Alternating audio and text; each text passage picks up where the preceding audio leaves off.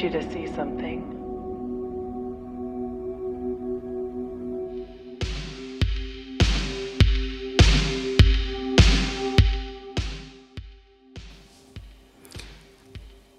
La cameretta. C'era stata una gran resa di conti. Parole fischiavano come sassi dalle finestre. Lei gridava più non posso, come l'angelo del giudizio. Poi il sole si è alzato di colpo e una scia bianca è apparsa nel cielo del mattino.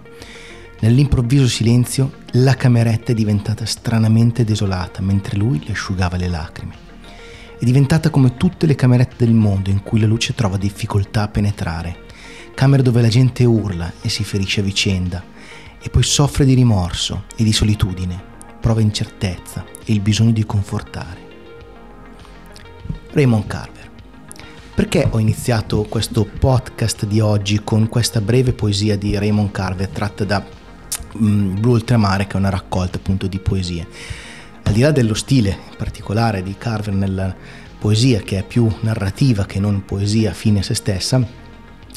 eh, l'autore a cui mi voglio collegare oggi ha sicuramente tantissimo a che vedere con appunto Raymond Carver, tanto che ho scoperto recentemente che eh, numerosi libri usciti negli Stati Uniti eh, di Raymond Carver hanno come copertina una fotografia dell'autore di oggi, vale a dire Todd Hido.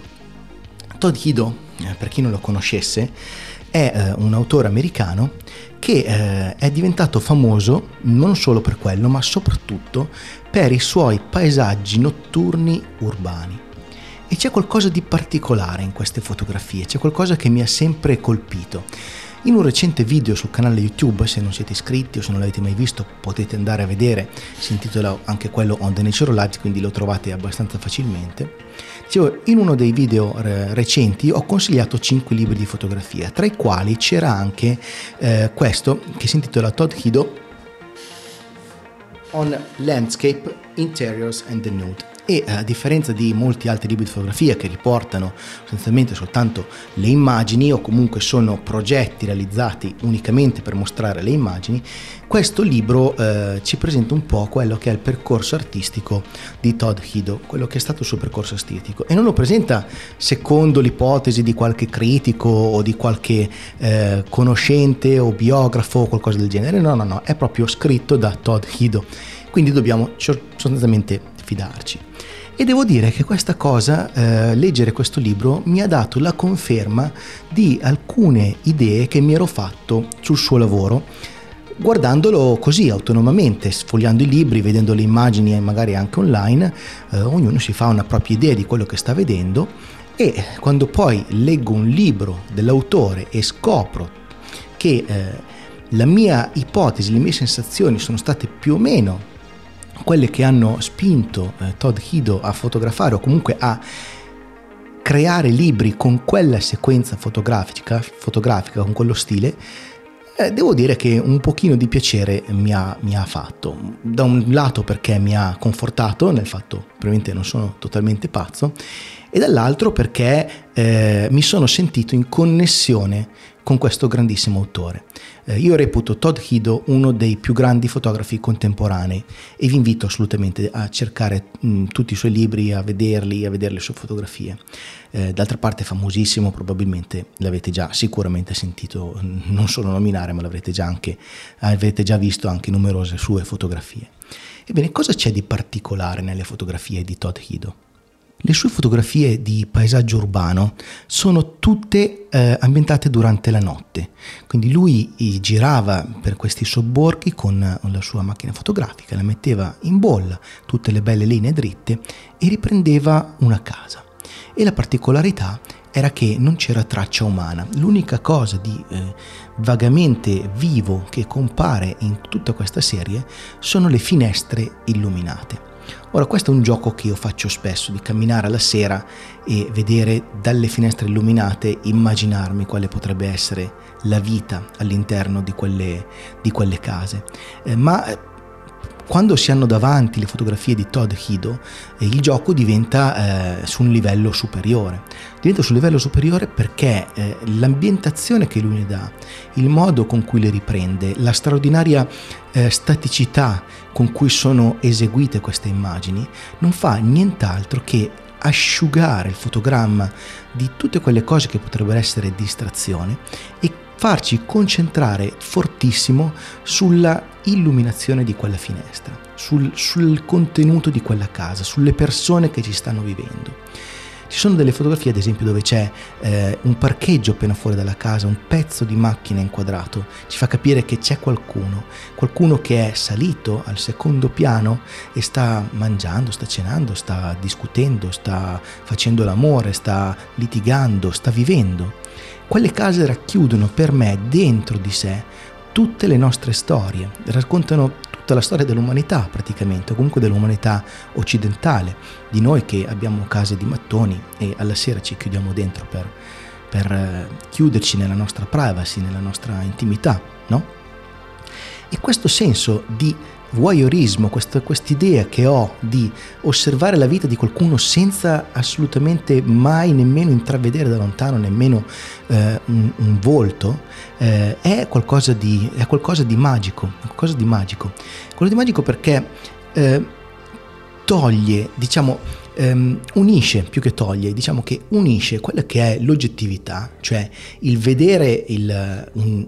una casa, tu, quando, quando, si legge una fotografia praticamente bisogna eh, leggerla su due livelli no? e Todido ce li fornisce tutti e due proprio fortissimi. Il primo livello è chiaramente quello oggettivo, c'è una casa, c'è una macchina, c'è una finestra illuminata, siamo di notte, eh, c'è la nebbia, eh, probabilmente i, i riflessi della, delle luci della città sulle nuvole vanno a, ehm, a illuminare uniformemente, per quanto tenuamente, eh, le mura della casa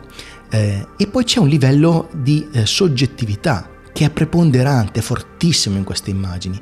vale a dire quello che io mi sto immaginando che stia succedendo dentro quelle mura quello che io sento ed è assolutamente eh, soggettivo, talmente tanto soggettivo che spesso la stessa immagine, rivista in momenti diversi della mia vita o in momenti diversi eh, della mia condizione eh, emotiva, eh, mi provoca sensazioni completamente diverse. Ce n'è una molto famosa che appunto è quello che mi ha fatto scaturire l'idea di partire con un brano di Carver che appunto è stata mh, utilizzata come copertina eh, di, di, un, di, un, libro, del libro eh, Di che cosa parliamo quando parliamo d'amore, che è una raccolta di racconti di Raymond Carver meravigliosa. E questa fotografia vi metterò il link in descrizione per andarla a vedere, eh, così mh, potete eh, rendervi conto nel, nel, caso in cui non l'aveste a mente eh, in questo momento così, eh, by heart come dicono in, in, gli americani, eh, vi metto il link così lo potete andare a vedere. E comunque c'è questa casa di due piani con una finestra illuminata eh, nel, al primo piano, in alto a destra, c'è quello che sembra un capanno degli attrezzi o un garage, c'è il, la parte posteriore di un'automobile e dei segni di copertoni tracciati sulla neve, come se una macchina o più macchine se ne siano andate. C'è il segnale di vita del fatto che qualcuno va e viene da quella parte, mentre l'altra macchina, quella ferma, sembra lì ferma da tanto tempo. E c'è una luce verde, c'è una luce verde quasi naturale, mentre sullo sfondo le luci della città stanno eh, illuminando di arancione il cielo. E questa staticità, questo, eh, questa pace, tra virgolette, mi istantaneamente mi fa venire in, in mente eh, appunto quelle storie di Raymond Carver che sono le, le, storie di tutti noi fondamentalmente. Carver è stato un grandissimo perché è riuscito a raccontare la banalità in una maniera che è eh, quasi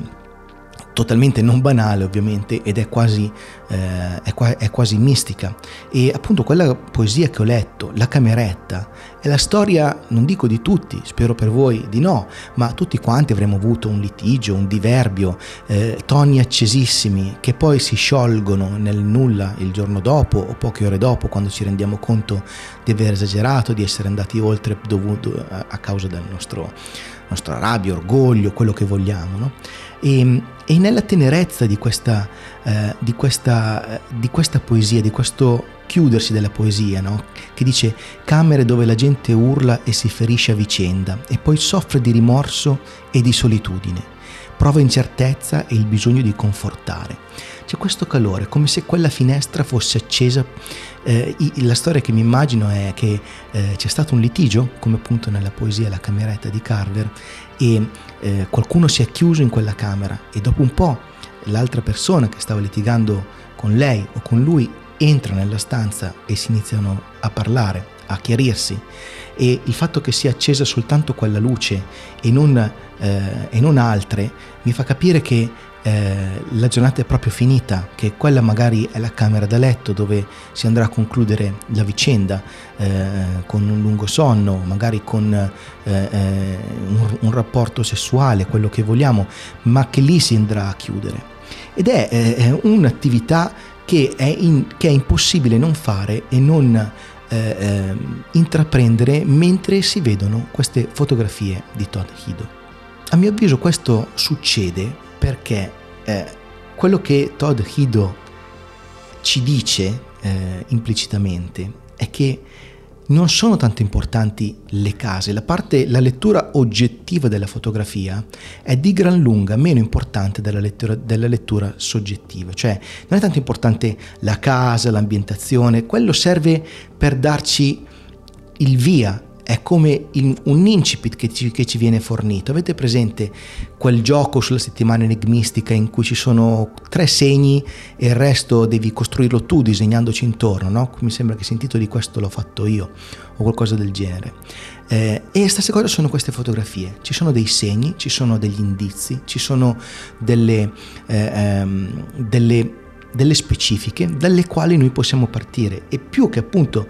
il soggetto, quello che è importante è la psicologia delle persone eh, che, che, che, ci vivono dentro quelle case, è capire chi sono quelle persone lì, capire le loro storie. E da quello, da quello derivare la psicologia non solo delle persone che vivono nelle case, ma anche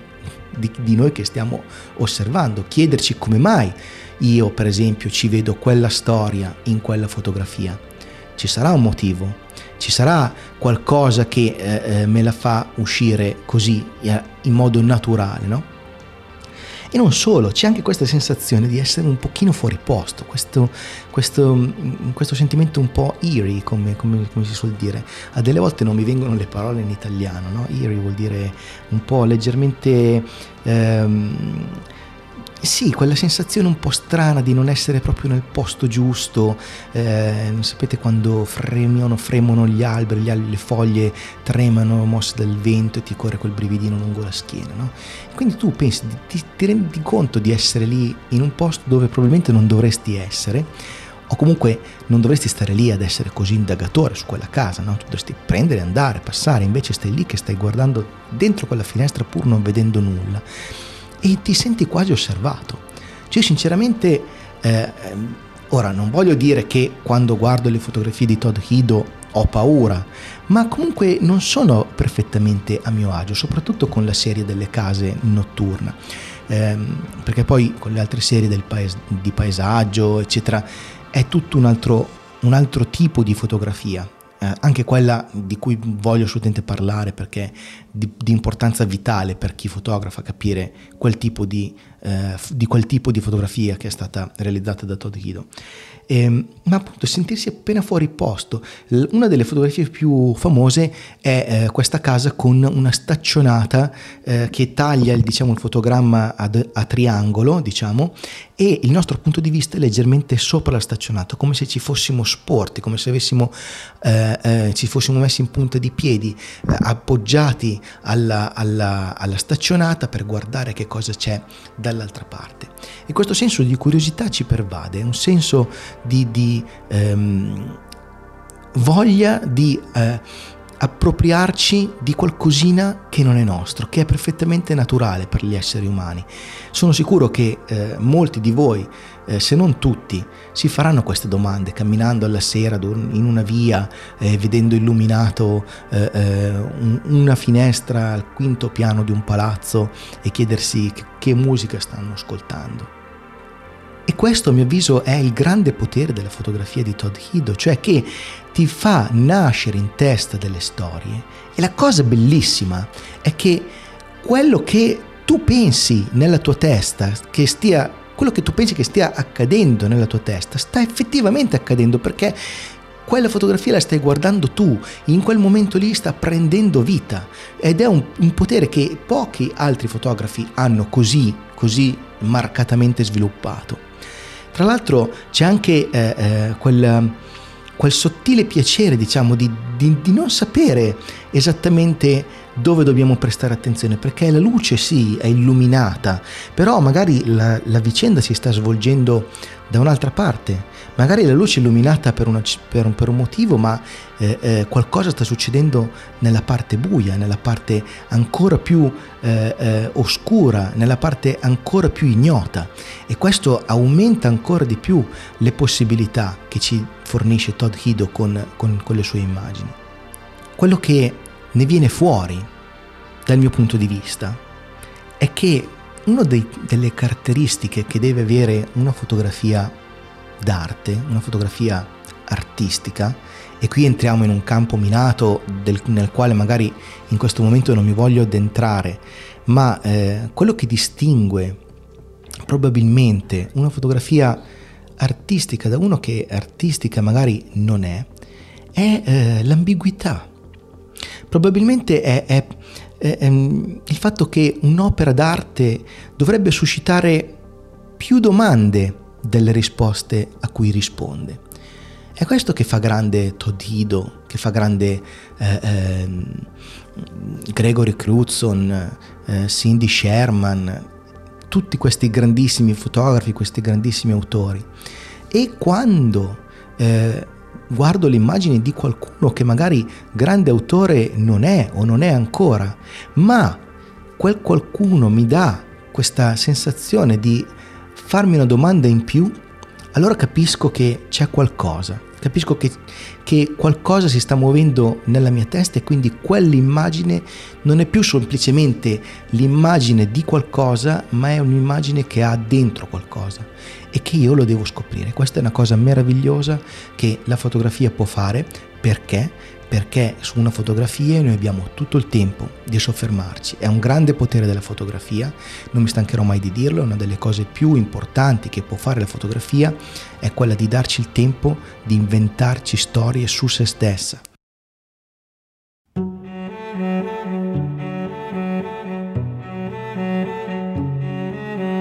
On the Nature of Light, un podcast di e sulla fotografia con Aku.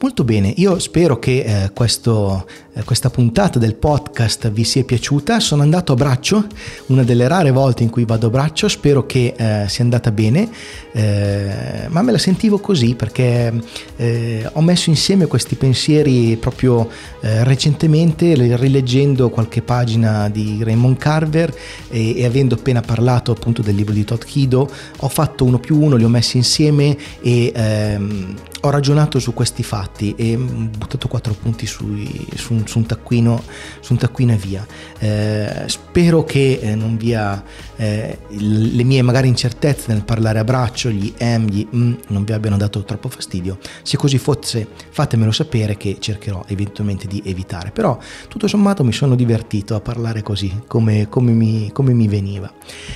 Io vi ricordo che eh, On the Nature of Light è un podcast di e sulla fotografia che ha come eh, fulcro ovviamente il podcast, ma che si appoggia anche su un canale YouTube che si intitola On the Natural Light, che vi invito ad andare a visitare perché ci sono tanti altri, altri contenuti, tanti altri video che faccio che riguardano per esempio i libri di fotografia, le recensioni delle mostre, idee estemporanee magari che mi, che mi vengono in mente, poi ci sono le live in cui chiacchiero con il pubblico, quindi secondo me potrebbe essere interessante. E soprattutto ci sono altri due strumenti importantissimi per seguire questo progetto, che sono il canale Telegram, dove vi manderò l'immagine relativa a, a, di cui ho parlato durante il podcast, dove potete, a, dove potete andare a vedere l'immagine a dimensioni in, in, in, dimensioni generose, insomma che possiate vederla bene,